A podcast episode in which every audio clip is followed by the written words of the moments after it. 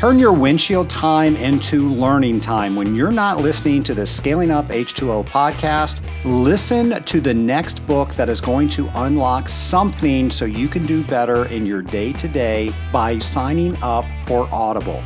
Go to scalinguph2o.com forward slash audible to get a free book and a free month and learn why it's one of my favorite tools.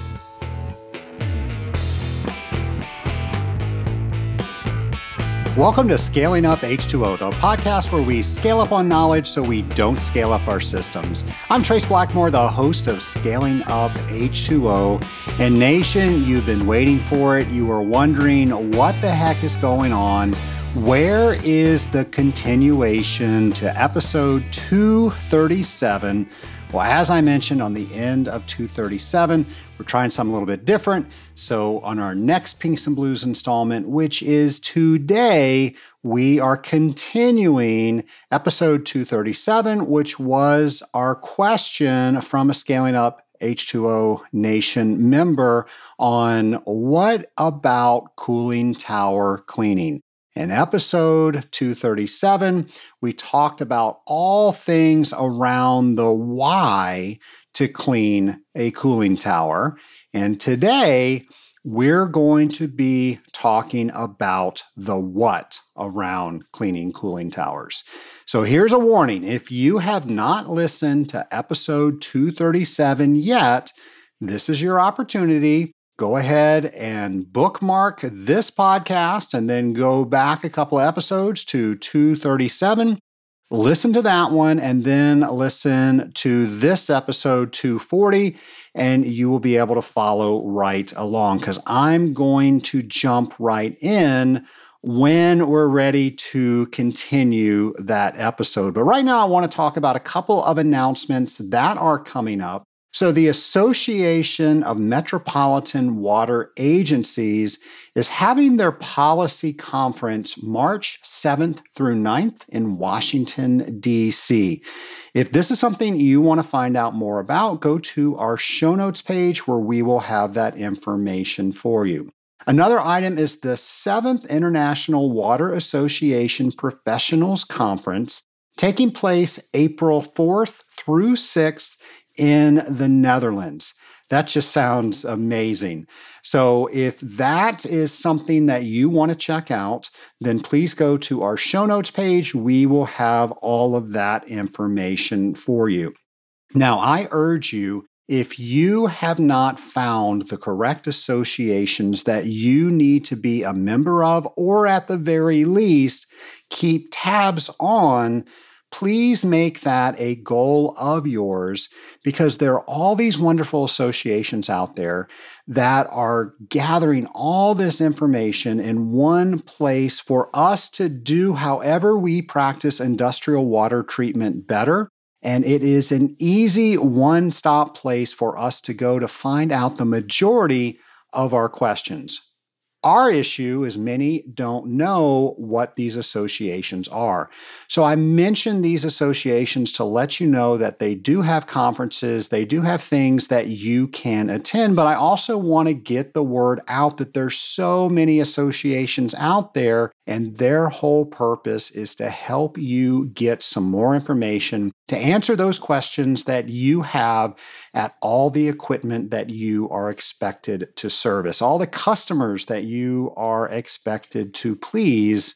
When you have a place to go, it just makes things a lot easier. So let's get back to that cooling tower and how it's cleaned. The first episode was again about the why. Today we're going to be talking more about the what and specifically the logistics around cleaning. Now, when we talk about cleaning a cooling tower, the terms online or offline cleaning come into play. Now, let me define these very quickly for you. So, an online cleaning is when you have some sort of portable filter device, kind of like a pool vacuum system, if you will, and you're sucking out the debris on the bottom of the cooling tower, which of course is the basin. And these things are great for intermediate tower cleanings to get all that crud off of the bottom of the system. Of course, Hopefully, we have a filter on the system as well, because if we stir anything up, that's now going to go into the system and settle out on our heat transfer surfaces. That's not good. That's not something we want to do. So, if you have any questions about why we need a filter on a cooling tower system, then you can listen to episode 237. But I want to make it clear what an online cleaning is. And by the way, if you want to just look at what are some of the devices that are available to us, Goodway has a lot of great products. So we're going to put a link on our show notes page so you can look at some of the online tower cleaning devices that they have. Today's purpose of the show is to talk about what I'm going to call offline cleaning. So this is where we are shutting the system down. We are taking things out of the system, we are cleaning them, and then we're putting it back together. So, we're going to give that the term offline cleaning. And this is something that needs to be done regardless if you do an online cleaning or if you I should say and or if you have a filter in the system. You still have to break the system down, I mean the cooling tower, and you have to clean that. Just like if you have a chiller, Occasionally, you have to break that down and you have to clean that. If you have a plate frame heat exchanger or a shell and tube heat exchanger, you got to do the same thing with that. Heat transfer equipment pieces need to be cleaned periodically so they can continue to be efficient with how they transfer their heat. So let's now go to the logistics of an offline tower cleaning. First thing we need to do is decide when this tower is going to be cleaned and what are all the things that we need to take note. So, if there's anything that needs to be repaired, now is the time to do it. And how long is it going to take to get those parts in? Well, your guess is as good as mine, but we got to get them ordered first. So, as you're scheduling the tower cleaning or as you're having the conversation of when to schedule it, one of the first things you want to do is go out and walk around the entire cooling tower and inspect it. Anticipate what you're going to need there to make any repairs. Look under the cooling tower. Are you seeing any leaks? Well, it's a great time to repair those leaks when the tower is shut down and we can actually do some work on the tower. Maybe there's some bad distribution nozzles and we need to order some of those. Maybe there's some bad tower louvers. And again, tower louvers is the name we give to the covers on the outside of the cooling tower that allow air to come into the cooling tower but not allow water to splash out. Maybe those are damaged. Maybe they are so badly fouled, there is absolutely no way that you're going to get those cleaned. Maybe you want to order some new ones of those. Whatever it is, you want to go ahead and get that stuff on hand. You want to go ahead and get all of those things scheduled. So, what else besides just cleaning this the tower need in regards to being either repaired or replaced? A quick note on those tower louvers. This is something that was introduced to me years and years ago, and it is just fantastic when people do it. I mentioned maybe the louvers are so badly fouled you can't clean them.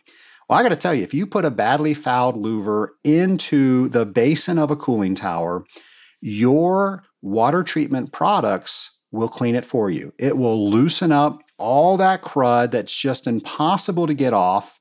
And you can very easily just hose all the rest off. And a lot of times they look brand new. So if you have to order a cooling tower louver, order two. If you have two different sizes on your cooling tower, order one extra of each size. And what you'll do is you'll just simply rotate through each and every month or so and putting dirty louvers into the basin, allowing your products to clean them up. And then you'll just rotate them out, and you will never ever have to clean a cooling tower louver again. Now, I can't tell you how many issues I've seen where cooling tower louvers have been damaged from pressure washers.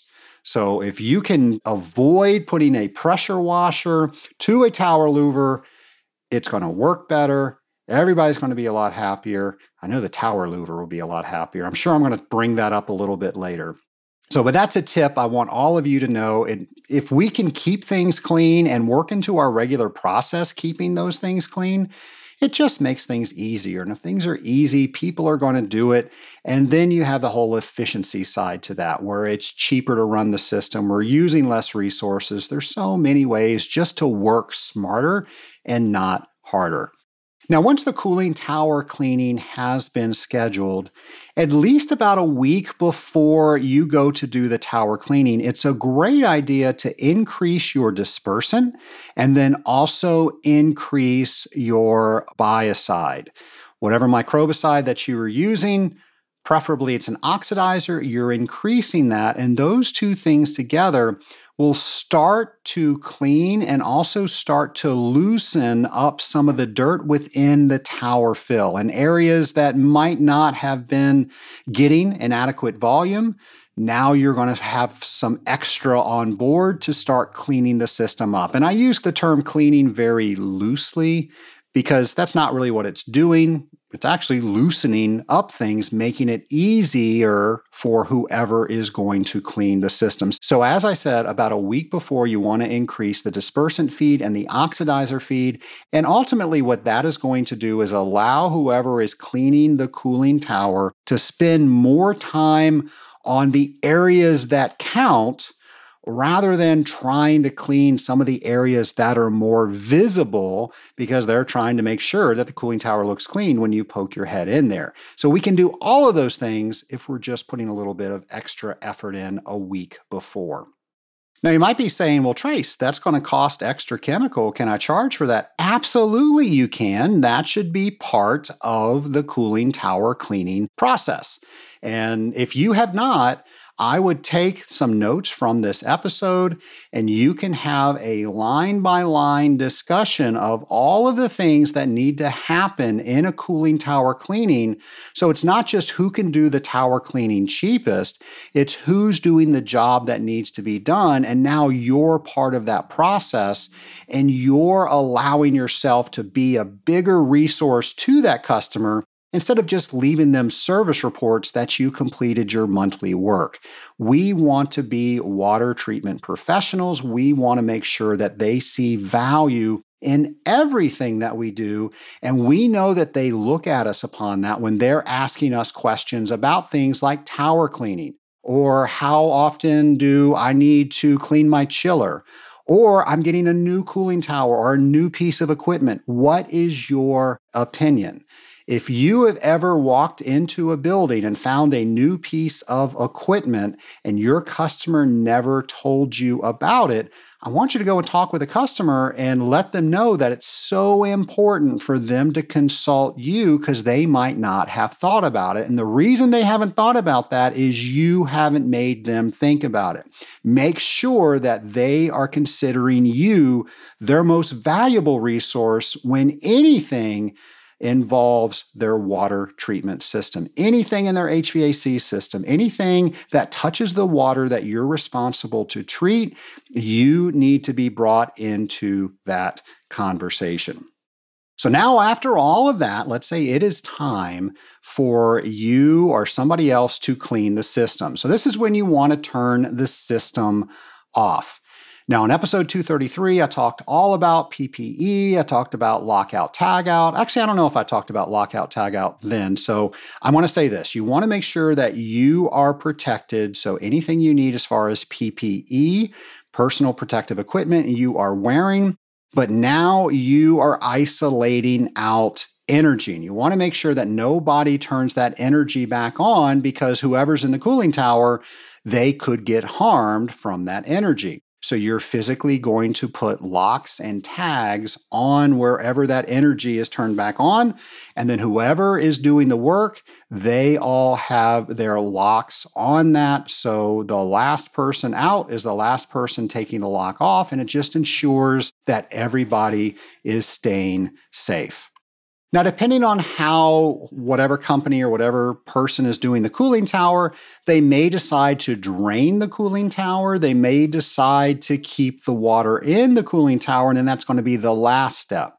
It really depends on the type of cooling tower and the technique that you are going to use. Now, a technique that I have seen that I absolutely think is brilliant is you put a sump pump in the bottom of the cooling tower basin. And then, as you wash all the dirt and debris from the top to the bottom, you're squeegeeing all that old water and dirt and debris into the sump pump, and that's simply just taking it out to the drain. It's one of the easiest and fastest ways to get all the crud off the bottom, providing you don't have a lot of crud to start with. Now, if you've got five inches of mud on the bottom of the cooling tower, folks, you're going to have to drain that cooling tower and you're probably going to have to get a shovel in there and start shoveling out all that dirt and debris. And pro tip if you've got five inches of dirt in the bottom of your cooling tower, you waited way too long to clean your cooling tower. And I promise you, you have far more problems in your heat transfer system than just five inches of crud on the bottom of your basin. So, all that being said, you now have a couple of items that you're thinking of. Do you need to drain? Do you not need to drain? So, now you're going to start from the top to the bottom. And actually, before that, I actually like to do something first. So I'm going to pull all the tower louvers off and I'm going to soak them. Yes, I said soak them. I did not say pressure wash them. Now, what should you soak them in? Well, most likely your company has products that allow, if you're getting a lot of biological debris that are on the tower louvers, then you want to soak them in something that will take that off. If you have a lot of evaporative salts debris on the tower louvers, then you want to use a product to take that off.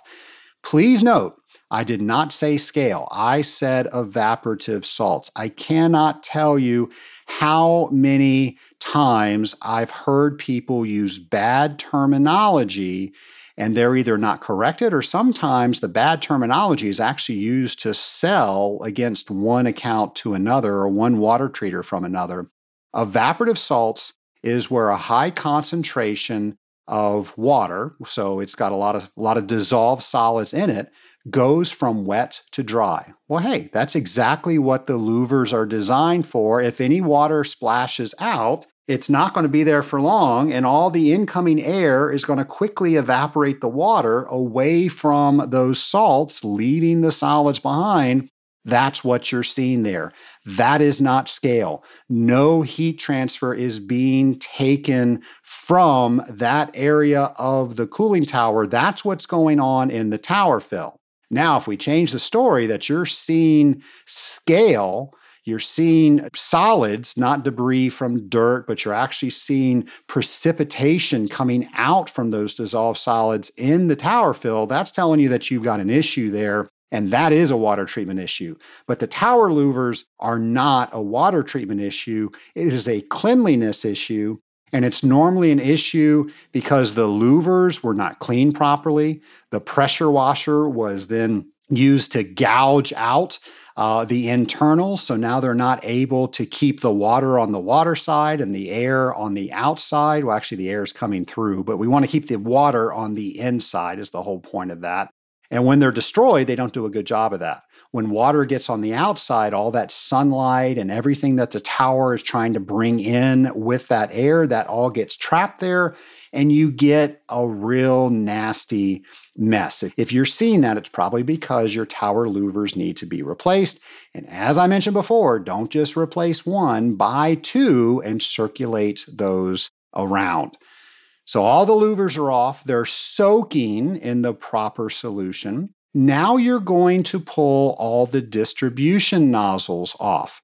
Now, if you have hot decks, there'll be distribution nozzles right underneath those. And I'm not sure if I'm calling those the right name, but underneath the holes of the hot decks, there'll be little swirly guys. And the whole point of that are the little nozzles are creating a wider surface area so you can distribute that water over a larger amount of the tower fill. And then the tower fill's job is to keep that water separated so the air water interface has as much surface area as possible. I talk a lot about that on episode 237. But you want to pull all of those nozzles off because you're going to clean them. And ideally, you're going to get a five gallon bucket. You're going to put whatever appropriate cleaner that you need, and you're going to soak those. Now, if you have a system like a counterflow tower, you probably don't have a hot deck. You probably just have distribution nozzles, and I know I'm calling those right, that are coming right off of the main lines, bringing the warm water into the cooling tower you also want to pull those off. You're going to soak those, and ultimately, you're going to clean them later, but soaking them will allow that to happen a lot easier. So now, if you have a hot deck, you're going to start cleaning the hot deck. You're going to rinse everything down. You're then going to clean the top of the tower fill, and you're going to work from top to bottom, side to side. And this is probably where you want to bring your pressure washer out. And I just have to say, I have seen cooling tower parts massacred because people are using a pressure washer. A pressure washer is my least favorite tool to ever use on a cooling tower because you can really obliterate all the things that make that cooling tower efficient. The whole job of all that tower fill that's very, very brittle is to keep surface area on that water so we can have as much air contacted as possible. And if we just take laser chunks out of it with the pressure washer, it's not going to do that. So you're probably thinking, well, Trace, what else is there? What can I use? My absolute favorite is to use a fire hose. Now, if you've got a fire hose, maybe you don't need it full blast, but the idea of a fire hose, and typically on a roof there is one, is that you can control the nozzle, and now you have a very wide dispersion area of a very high volume of water. And that will allow you to really get in to cleaning all of the tower fill, all the different areas without obliterating it with laser focused pressure like a pressure washer does. Now, you might be saying, Trace, I don't have that. The only thing I have is either a hose or a pressure washer. Well, I have to again say I prefer a hose over a pressure washer. But if you absolutely positively must use a pressure washer, I would say use the largest tip that you have where you're putting the most water through it in the widest dispersal pattern. You'll do the least amount of damage with that. But the whole process is I don't want to damage anything as I'm cleaning it. You're going to be the judge with how and what you use, but you're working from the top all the way down, forcing all the debris all the way down eventually into the tower basin. Once it gets into the tower basin, now that's where you're going to be using that sump pump. And you can simply squeegee all the dirt that you've rinsed out into that area that has the sump pump and it will pump that into a drain. And you should have a very nice, clean cooling tower. However, the job is not done yet because I missed one huge part of the cooling tower. And it's something that most people miss more often than not, and it is the pump strainer. Folks, when you're pulling those louvers and soaking those, and you're pulling the distribution nozzles and you're soaking those, you need to pull the strainer out of the pump. If you did not pull the strainer, you did not successfully clean the cooling tower. My dad used to say that all the time. I can't tell you how many times I heard him say that, but think about it. If we are not getting all the crud out of the strainer, especially if we have poor efficiency, poor flow through the strainer because of all the crud that's in it. The whole point of the cooling tower is it is a heat transfer device. And if we are starving the pump for flow, it's not going to be able to put the right amount of flow through the cooling tower. At the very least, it's not going to be able to do it efficiently. So if you did not pull the strainers and clean the strainers, you didn't finish the job. And nine times out of 10, unless you ask people to do that, normally that is something that just isn't done. Now, as far as cleaning the pump strainers, folks, if you want to use a pressure washer for that, knock yourself out. As long as it, it's not too badly corroded, I don't think you'll have any issues with that. It might be a little messy depending on what's in it. You might be easier just to put it in a bucket of water and use a brush, but we're all adults. You can figure out what you want to do. The whole point is, is that we have a lot of nice flow through that pump strainer. Now, you might have a customer that says, Trace, look at all the things that that pump strainer caught. You said we need a filter. I'm looking at our filter right there. Yeah, true, it's filtering out some stuff, but here's how I want you to look at it. The pump strainer is not there as a filter. The pump strainer is there as a catching mitt for rocks. We don't want large pieces of debris to enter into the pump impeller area and destroy the impeller. That's why we have a pump strainer. It is not there for efficiency. What's there for efficiency is the filter that we need to convince our customer to put on this system because it will make everything run better. So, back on episode 237, I refer to this as the quadrinity. So, that are the four things that we have to make sure we do as a professional water treater. And then we have to slow down corrosion. We should be able to eliminate scale. We should be able to severely retard the growth of microbial fouling and then the removal of general dirt and debris. That is a filter. That's the mechanical part of our water treatment program. And that is efficiency. That's making sure that all the things we put in the system can actually get where they need to get to because there's not dirt on them. So a filter is very different from a strainer. No, Mr. Customer, a filter is not a strainer, but these are all the reasons that you need a filter on your system.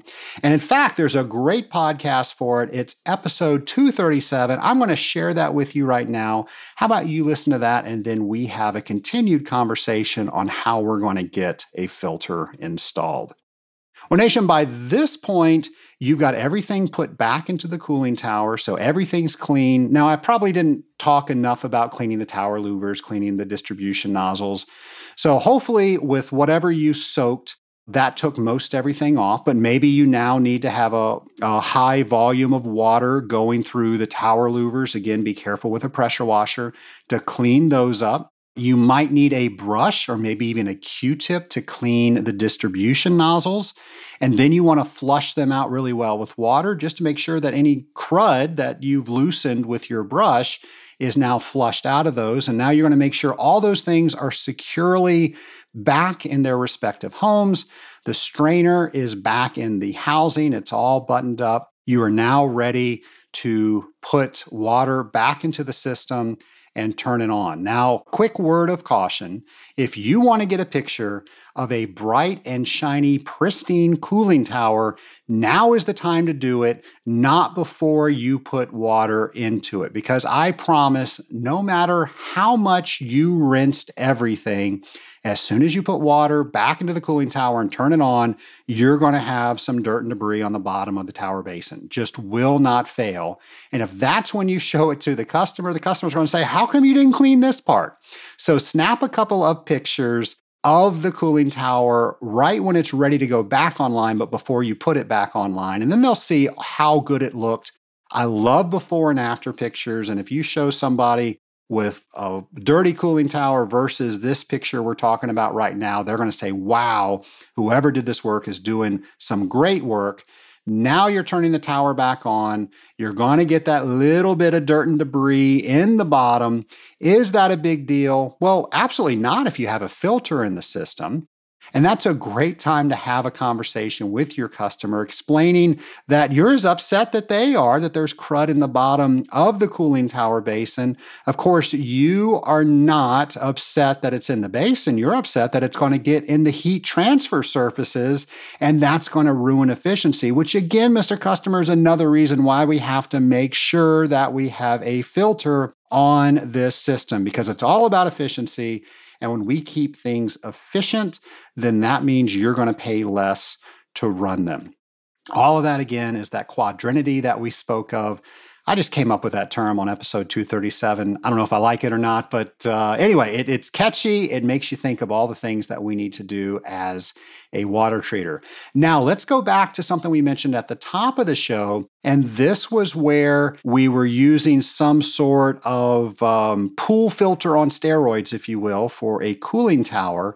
If you have access to one of those, then bring that to your tower cleaning because after the tower is then turned on and after you've had that conversation with your customer about why it's so important to get a filter, you can then use that and then you can pool vacuum your way to a clean, shiny basin.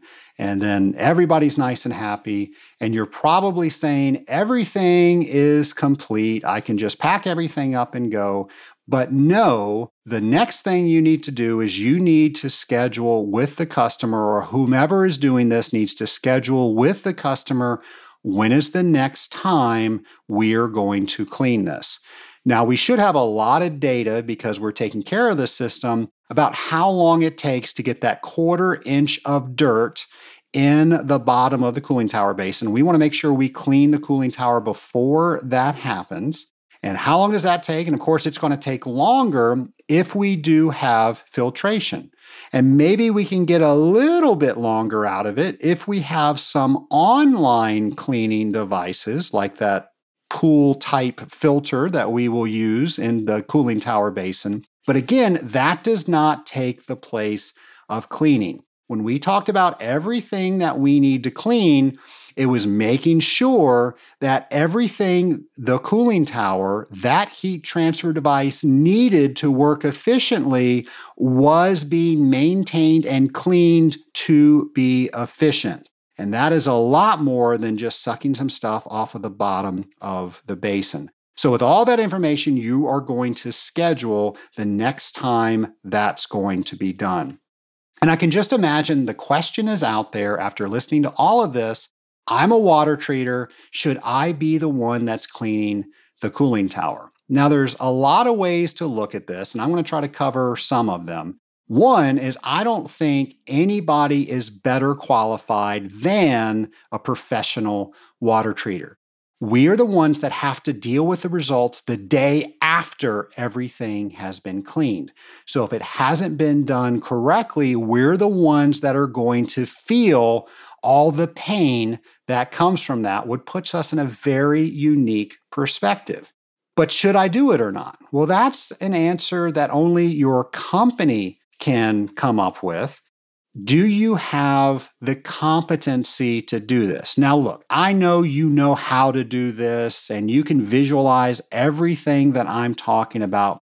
But if there was another issue, would you be able to repair that? What are all the things that could come up that maybe you don't want to deal with? Maybe you don't have the regular history of dealing with and you would have to refer somebody else. Maybe you'd have to pay for that somebody else. It now becomes more expensive. Maybe you don't have the time to do this because you're doing such a good job with your regular customers doing what you do every day, which is professional water treatment and doing all the things that that requires of you. So look at the competencies that your company has, look at the bandwidth that you actually have to do that. And that will help you answer that question. I have no doubt that you would be one of the best people to do this task, but it might not be the best for you. What might be even better if you can strike up a relationship with a company that does this to the specifications that we just spoke about on this podcast. And now you have an alliance with them. And when they're cleaning cooling towers, they're now noticing things that you taught them. And guess who they are going to refer that customer to when they have water treatment issues. So I would just think about the big picture and the thing that I don't want you to do is try to be everything to all people. I've seen that with so many companies that they're so scared that they're going to lose business because company X does something more than what you do. Folks, I don't think that's a big deal.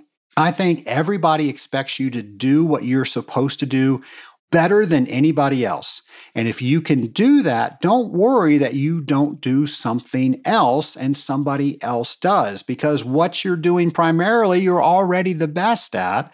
And if you need to hire somebody else to do something you don't do, guess who the customer is going to ask to make sure that it is done correctly?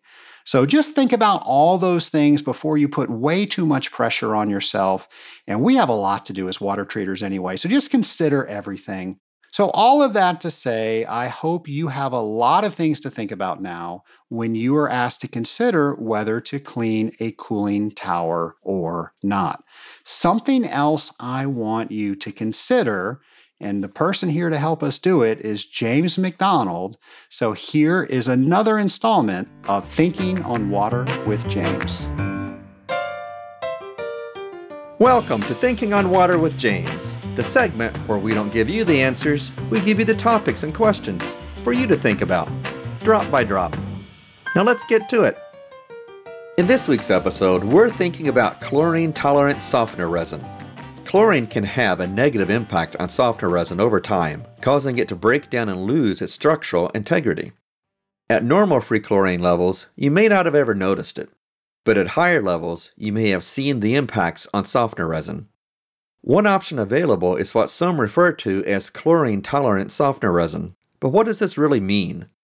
Is the resin made of tougher material than before?